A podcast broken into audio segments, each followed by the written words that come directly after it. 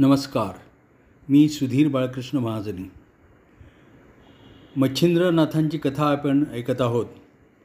मागच्या तिसऱ्या अध्यायामध्ये आपण पाहिलं की मारुतीशी मच्छिंद्रनाथाचं सख्य सख्य झालं आणि मारुतीला त्यांनी वचन दिलं की मी श्रीराज्यात जाईन. त्यानंतर तीर्थयात्रा करत करत मच्छिंद्रनाथ हिंगळा देवीच्या दर्शनासाठी एका ठिकाणी आले. तिथे घनदाट अरण्य होतं. इतकं अरण्य होतं घनदाट अन अरण्य होतं की सूर्यकिरणसुद्धा आका तिथे आतमध्ये पोचणं अवघड होतं. म्हणजे दिवसासुद्धा अंधार असेल अशी स्थिती होती. तर मच्छिंद्रनाथ खूप आतमध्ये त्या अरण्यामध्ये गेला तेव्हा त्याला एक मोठं प्रवेशद्वार दिसलं. खूप मोठं शेकडो हात रुंद आणि उंच असं ते प्रवेशद्वार होतं. तर मच्छिंद्रनाथ आत जाणार तेवढ्यामध्ये तिथे काय आठ भैरव भैरव त्या द्वाराच्या प्रवेशद्वारासाठी बस तिथे रक्षणासाठी होते. आणि त्यांनी असं ठरवलं की हा मच्छिंद्रनाथ येतो आहे तर त्याची आपण परीक्षा पाहावी. म्हणून ते एकदम गोसाव्याच्या व्यवसायामध्ये तिथे प्रगट झाले प्रवेशद्वारापाशी. आणि त्यांनी मच्छिंद्रनाथाला अडवलं. आणि ते म्हणाले की हे गोसावड्या कुठे चालला आहेस इथे तुला आत असं जाता येणार नाही. आधी तुला पापपुण्याचा झाडा इथे द्यावा लागेल. आम्हाला सांगायला लागेल तू कुठली पापं केली आहेस कुठली पुण्य केली आहेस त्याच्यानंतर तुला जायला मिळेल. तर मच्छिंद्रनाथ म्हणाले अरे मी तर या सगळ्या पलीकडे पोचलेलो आहे. मी पाप आणि पुण्य भेदच मानत नाही. सर्व कर्म मी ईश्वराला अर्पण केलेले आहेत कुठलं पाप आणि कुठलं पुण्य? चला बाजूला व्हा मला जाऊ दे. तेव्हा ते भैरव रागावले. ते म्हणाले की अशा गुळमुळीत गोष्टी आम्हाला सांगू नको. अरे देह धारण केला आहेस देहाचे प्रारब्ध कर्म कुणाला सुटलं आहे तेव्हा तू खोटं बोलतो आहेस खोटं बोललास तर तुला शक्तीचं दर्शन होणार नाही. काहीतरी तुझ्या हातून पाप पुण्य झालंच असेल ते आम्हाला सांग आणि मगच तुला आत जाता येईल. तेव्हा मग मच्छिंद्रनाथ हसले.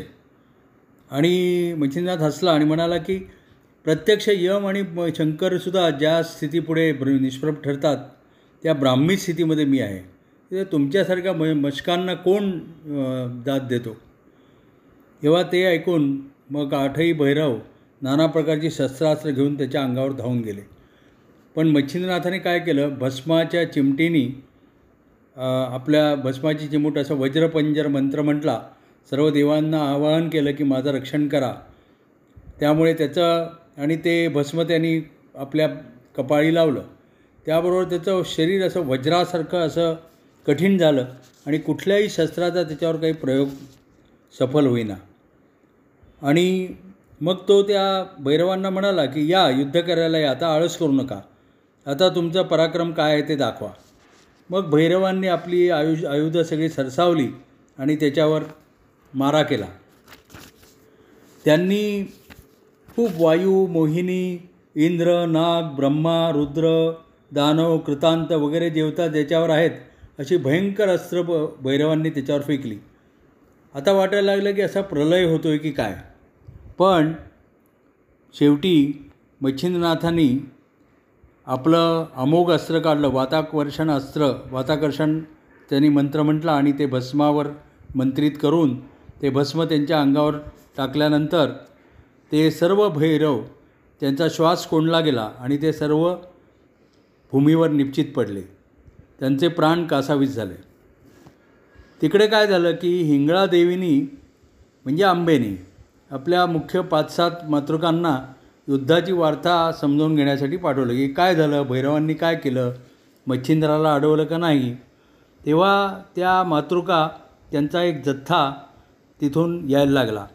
मच्छिंद्राने ते पाहिल्यानंतर त्यांनी एकदम त्वरेने मोहनास्त्राचा उपयोग केला. त्यामुळे त्या दासींना स्वतःची स्मृतीच राहिली नाही. आणि त्या वेड्यासारखे हातवारे करत गाणी गाऊ लागल्या.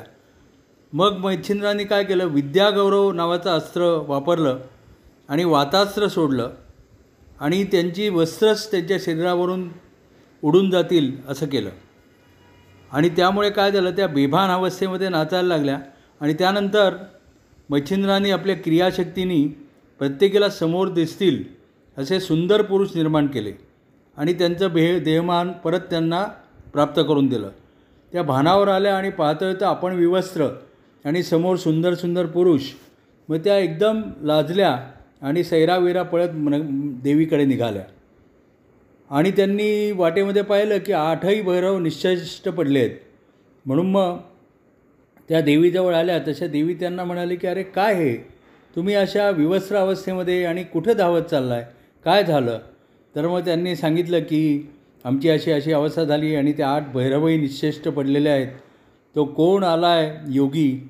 तो काही साधासुद्धा दिसत नाही. प्रत्यक्ष सूर्य आला आहे असं वाटतं. आणि तो देवदानवांसुद्धा दाव देवदानवांनासुद्धा तो ग्रासून टाकेल. पंचमहाभूतसुद्धा तो ग्रासून टाकेल असा आहे. आणि तेवढ्यामध्ये त्यांना तो छिंद्र दिसला. त्याबरोबर देवीनी पहिल्यांदी त्यांना आपल्या मायाशक्तीने त्या सगळ्या मातृकांना वस्त्र परिधान करायला दिली.